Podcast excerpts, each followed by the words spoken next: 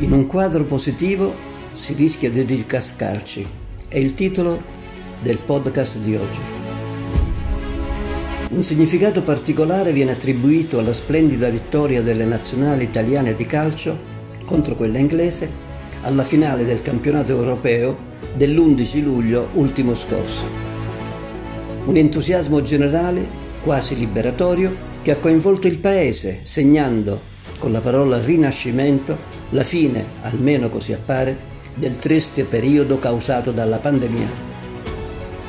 Gli effetti si sono riverberati sull'immagine del Paese al punto che nella riunione dell'Eurogruppo del giorno dopo la partita il ministro dell'economia Daniele Franco al momento di prendere la parola è stato preceduto da una standing ovation da curva di stadio ed un applauso lungo più di un minuto. Il quotidiano La Repubblica ha titolato un minuto di applauso interrompe l'Eurogruppo e il calcio ci rilancia in UE.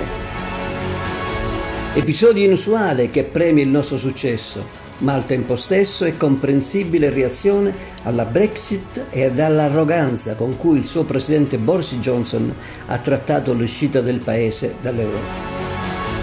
Il valore sportivo dell'evento era scontato, quello collettivo e sociale, anche sotto il firmamento internazionale, un po' meno nei contenuti. In effetti si vanno a toccare realtà che per la serietà dei fatti e delle conseguenze debbono essere registrati con prudenza ed attenzione.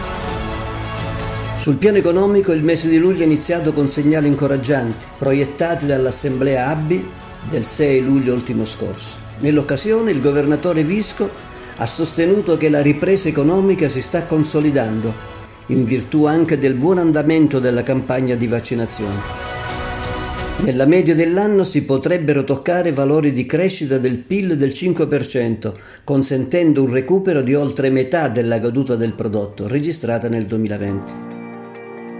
Queste considerazioni sono state richiamate al ministro Daniele Franco, che ha auspicato con la crescita dell'attività industriale una ripresa dei consumi, una spinta importante degli investimenti, soprattutto privati, aiutate da una maggiore fiducia del sistema verso le prospettive. Gli ha fatto eco il presidente dell'ABE Antonio Patuelli, avvolgendo il tutto in un quadro in cui le banche e gli addetto sono in prima fila per costruire, dopo la fine della pandemia, una nuova fase economica, sociale e civile per un nuovo, possibile miracolo economico.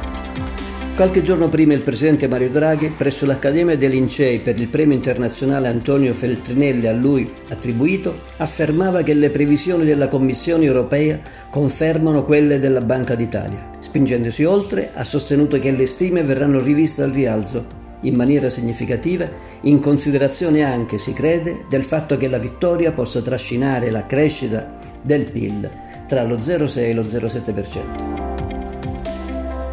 Questo incoraggiante quadro macroeconomico che dovrebbe consentire agli italiani di trascorrere un sereno e fiducioso periodo estivo mal si concilia con le costanti fibrillazioni politiche, in contrasto esse sono con la coesione esemplare della squadra nazionale di calcio e con la pandemia che sembra rialzare la testa a causa della variante Delta. Circa tale aspetto, le immagini delle città italiane ubriache di gioia per la vittoria sportiva e con assembramenti senza protezioni nel rispetto delle regole, inducono gli esperti ad ipotizzare una ripresa della crisi sanitaria.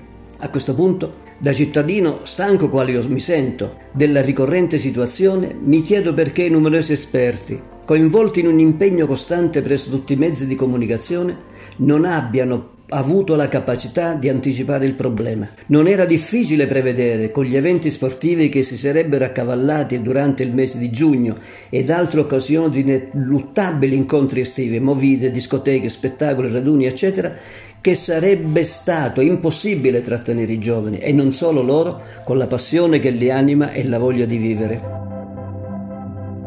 Nel Corsera di lunedì 12 luglio un luminare come Fabio Midulla afferma in una lunga intervista che occorre accelerare con le immunizzazioni tra i 17 e i 25 anni tra i ragazzi, cioè in odore di vacanza e divertimento. Alla buona ora, dico io, se qualcuno ha pazienza di rileggere sul tema alcuni miei podcast a partire da febbraio scorso, vedrà che con estrema modestia, da non esperto, ma da professionista abituata a cercare di anticipare i problemi, auspicavo proprio questo. Rilevo con preoccupazione che si vedrà fra 15 giorni se le manifestazioni sportive collegate al calcio e al tennis, con la raccolta di persone entusiaste, faranno impennare ancora una volta la curva dei contagi. È il momento del coraggio, senza possibilità di fuga dalle responsabilità da parte di tutti. Speriamo di poter tamponare la situazione attuale, al tempo stesso prevedendo l'apertura delle scuole a settembre e la ripresa del lavoro a settembre. Occorre trovare la formula per persuadere, se non obbligare, la vaccinazione per tempo dei professori, del personale sanitario, dei giovani. Punto. Imponiamo e controlliamo, come in Francia, di avere il Green Pass per accedere a cinema, musei, manifestazioni, ristoranti, trasporti. I cugini d'Oltralpe hanno registrato un boom di vaccinazioni.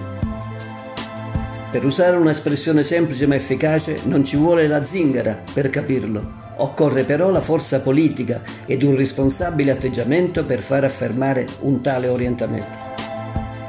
È fondamentale evitare che per un comprensibile rispetto dei diritti e delle libertà previsti dalla Carta Costituzionale, aggiungo, che i padri della patria alla fine della Seconda Guerra Mondiale non potevano certo prevedere la crisi pandemica e le misure eccezionali per fronteggiarla. Si finisca, appunto con la giustificazione della Carta Costituzionale, si finisca spingendo il piede sull'acceleratore del rischio di sprofondare nel caos e nella crisi.